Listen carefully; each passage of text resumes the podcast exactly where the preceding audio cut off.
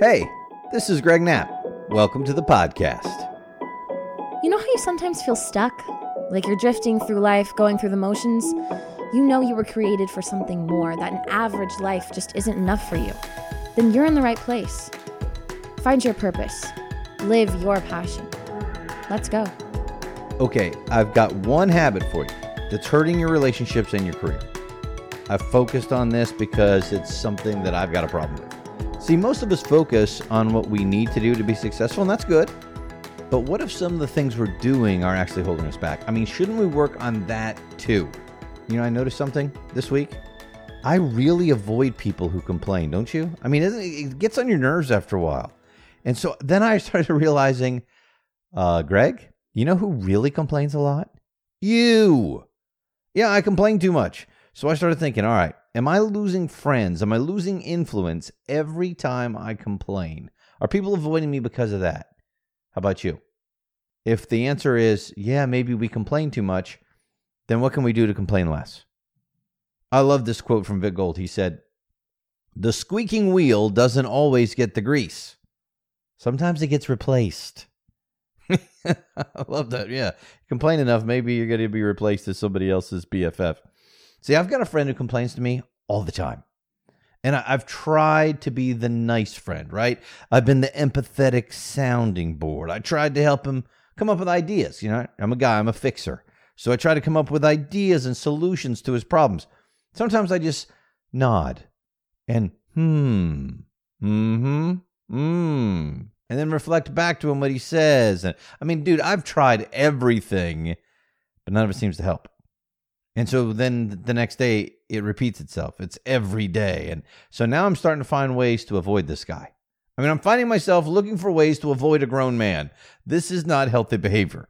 I even think his boss is starting to feel that way. I've seen his boss like walk the other direction when he sees this guy. I don't understand how he can't see that this constant complaining behavior he has is actually hurting him. And I don't understand, how does that not make you miserable? I mean, if you're sitting around complaining all the time, doesn't that start to make you miserable? And like I said, I know I'm complaining too much. And when I catch myself doing it, you know how I normally catch myself doing it? I notice that I'm feeling like crap. And when I notice I'm feeling like crap, I start to think, what am I doing that's making me feel like crap? And quite often, it's the complaining. Back to this other guy, I'm like, so what is he possibly getting out of all this complaining? Because you're getting something out of it if you're doing it. If you keep doing something, you're getting something out of it. So what is he getting out of it that keeps him doing something that is this hurtful to him and to his job?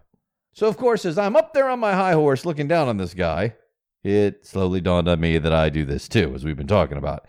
And, of course, it's even worse for me because I'm a guy who blogs about personal development all the time. And I do podcasts on it. And I give speeches on it. So what excuse do I have? I don't have one. But here's the bottom line. Look, we all complain at times, and it can really hurt our relationships in and out of the workplace. So why do we keep doing it? Well, because it has some positive outcomes for you. What? You can have positive outcomes from it? Yes, you can.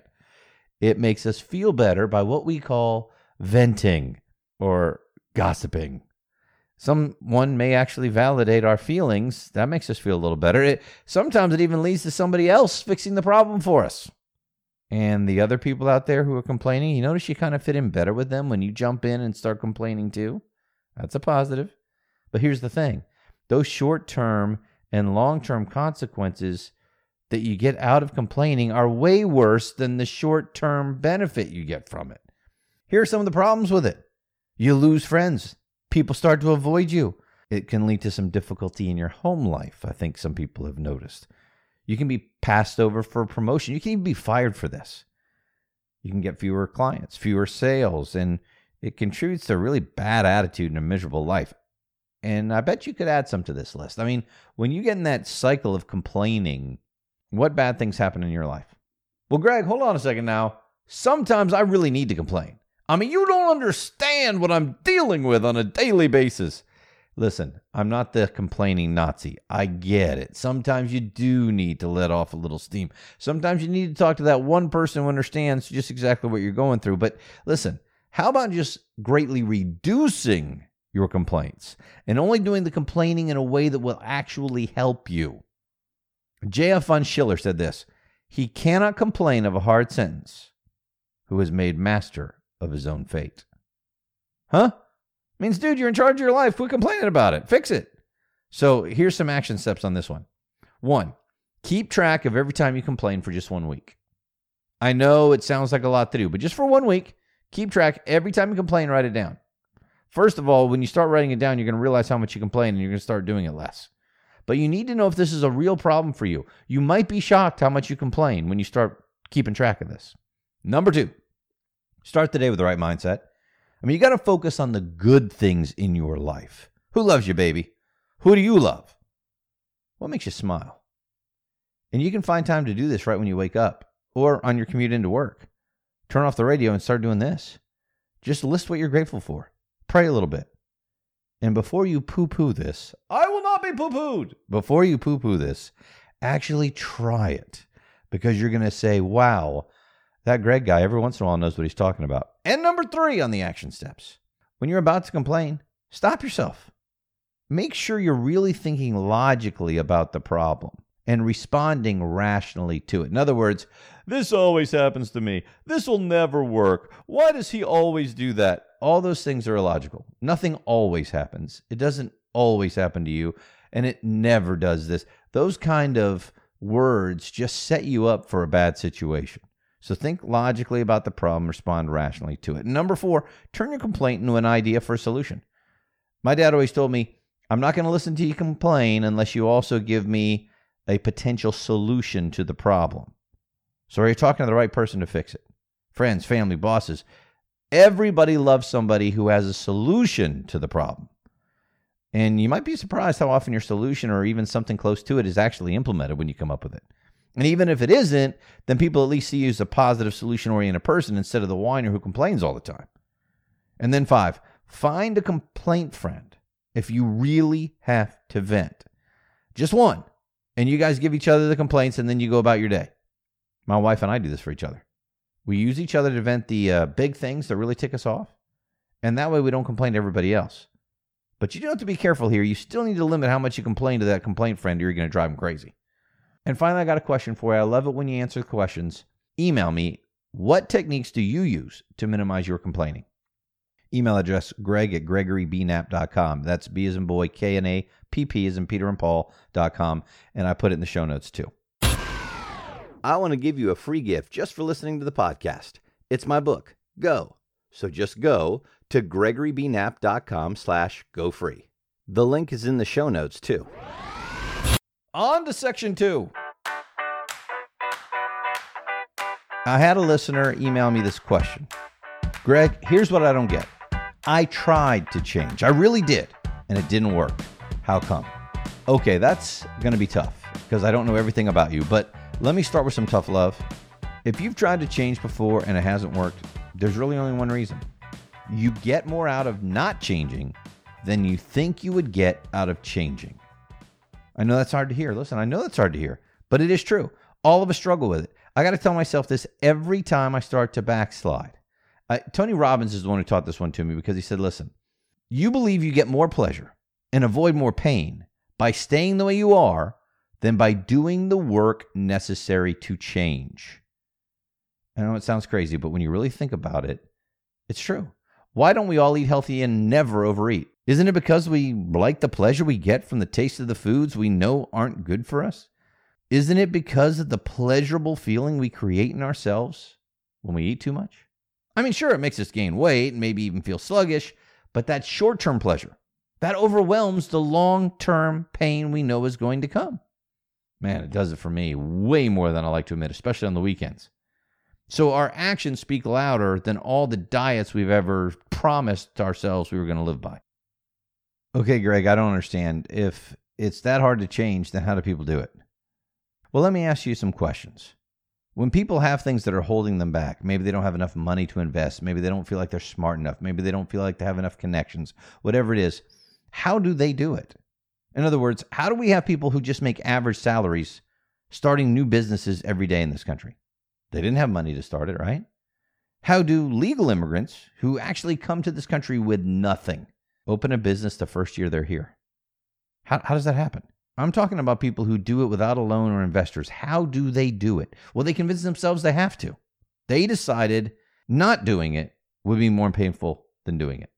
So they stayed focused. They stayed focused on the long-term pleasure they knew they were going to get and how they would avoid the long-term pain of never changing, the long-term pain of never starting that business they dreamed of, the long-term pain of never moving on to that next phase of their life. So how did they do it?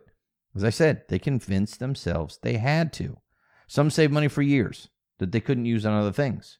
Some found a way to start it in their home, slowly build it. Other people, they found a way to do it all online for almost nothing, but they found a way. And you can too. Here's something to imagine. Just think about this for a second. Imagine your child has a fatal illness, and the doctors say that she only has six months to live. But if you get her the right medicine, she will be completely cured. But there's one little problem. The medicine costs ten thousand dollars and you're broke. No one can loan you the money. Do you think you could earn an extra ten thousand dollars in six months to save your child? Of course you could. Why? Because you would have to. And the effort you would put in because your child's life depended on it, the commitment you would put in would be at a level that nothing could stop you. See, but that's the kind of commitment you need when you decide you want to change. Not that you want to, not that it would be nice, but that you must change. And then decide you're willing to do the work required to make the change. Change starts with you. It comes from within. See, I can give you ideas and techniques to change your life, but I can't change you. All true change comes from inside you. We all struggle with it. But if you really want the change, you've got to convince yourself that you must change. All right, let's move into part three of the podcast. So much of what we do is habitual. So we can try to change and then we fall back into these old habits. But we can also use habits to our advantage. If we can create new, good habits that keep us on course, they can help us live out our passionate purpose intentionally. New York Times investigative reporter Charles Duhigg has written a great book on this. It's called The Power of Habit: Why We Do What We Do in Life and Business. And he's joining me now on Your Passionate Purpose. How do we get rid of the bad habit? How do we how do we make the good habit? What have you found out? Well, we're living through the golden age of understanding the neurology of habit formation right now. And what we've learned from laboratory experiments and specialists is that every habit has three components. There's a cue, which is like a trigger for an automatic behavior to start. And then there's a routine, which is the behavior itself. And then finally, a reward. And the reward is how our brain learns to remember that pattern for the future. And for years, everyone from Aristotle to Oprah has talked about changing habits, and they've always focused on the routine, on the behavior. But what we've learned is that it's really the cues and the rewards that shape how our habits function. If you want to change a habit, you got to look for the cues and the rewards that are causing it. Yeah, it sounds like, you know, my background is in counseling psychology, and I, I was a certified behavior analyst for a while, and we really focused on what you're talking about. The, the different types of reinforcements, positive and negative reinforcements, and the scheduling of these rewards that really worked when you did these uh, experiments with animals and the rats and hitting the lever to get their food and everything. And it sounds like you're saying kind of a similar stuff with us, that it, it's what Vegas figured out with the slot machines, right? And it's the same kind of thing that we could do to ourselves to program ourselves. Absolutely. Absolutely. It's exactly right. And if you once you start paying attention to it, you can really figure out how to change your own behaviors. You, you know, to use my myself as an example, you know, I had this bad cookie habit when I started reporting this book, and I go get a cookie every afternoon, and I felt kind of powerless over it. And so I was asking these specialists, you know, how do I change this habit? And they said, first of all, look for the cues, right? What's triggering it? Most cues fall into one of one of a handful of categories, a time of day or a certain place. And I figured out that I always had the urge to eat the cookie between about three fifteen and three forty-five in the afternoon. That that was my cue, a time of day. Mm-hmm. And then I had to figure out what the reward was. And and I thought the reward was the cookie, right, because cookies taste good. But the researchers said, no, no, no, rewards are more complicated than that. It's the reward that you're hungry, in which case, you know, eating an apple should do the job. You, you need the burst of energy that the sugar provides, in which case you could just have a cup of coffee. And so I experimented with different rewards, and I eventually figured out, the thing is, when I went up to the cafeteria, that's when I would socialize with other folks, right? Everyone would go up in the afternoon and kind of chat a little while. The socialization was the reward that I was craving. The cookie was just an excuse. Now every day I just go chat at someone's desk and the, the cookie habit is gone.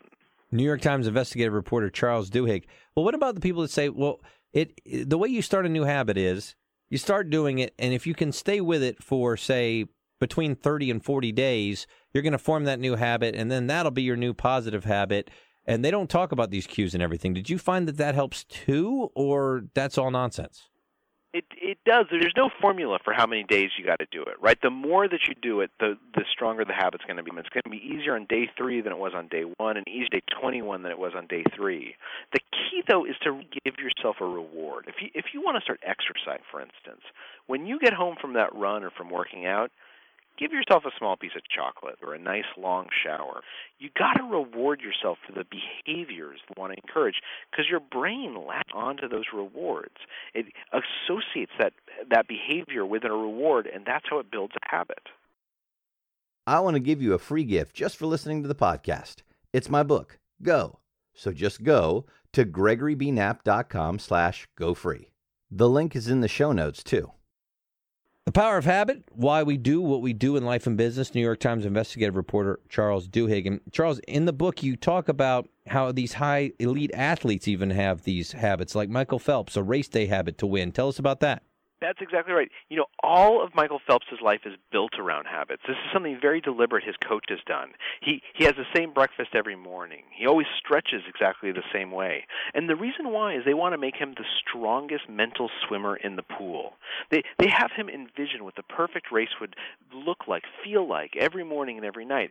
And that way, when he's actually at the Olympics, when he's actually competing for a world record, it sort of feels anticlimactic. It feels like exactly what he expected. In fact, that's what he'll tell reporters afterwards, because he's imagined this so much that actually executing it just feels like the habit unfolding. And we know that for high performers, this is what they do. They build habits so that your mind doesn't get in the way of your performance. By the time you get to the big show, it just feels like exactly what you expected. Really cool. And we can do this for ourselves and, and what we do in our daily life. The Power of Habit, Why We Do What We Do in Life and Business, help you make the good habits and get rid of the bad habits. You can go online to the power of habit dot com for more. Hey, Charles, thanks for being with us today. Thank you so much. I really appreciate it. You got it. All the best. I want to give you a free gift just for listening to the podcast. It's my book, Go. So just go to Gregory B Knapp dot com slash go free. The link is in the show notes, too. Hey, I want to encourage you that you can find and pursue your passion and purposes in every part of your life. God gave you gifts and talents that He wants you to grow and use for His glory, to serve people and to live an abundant life. Stephen Covey said, "Be patient with yourself. Self-growth is tender. It's holy ground. There's no greater investment." The world needs what you have to offer. If you like the podcast, please tell a friend. Let's build this thing. My name's Greg Knapp. Go to Gregory B Knapp dot com for more. It's down in the show notes, too, if you need it.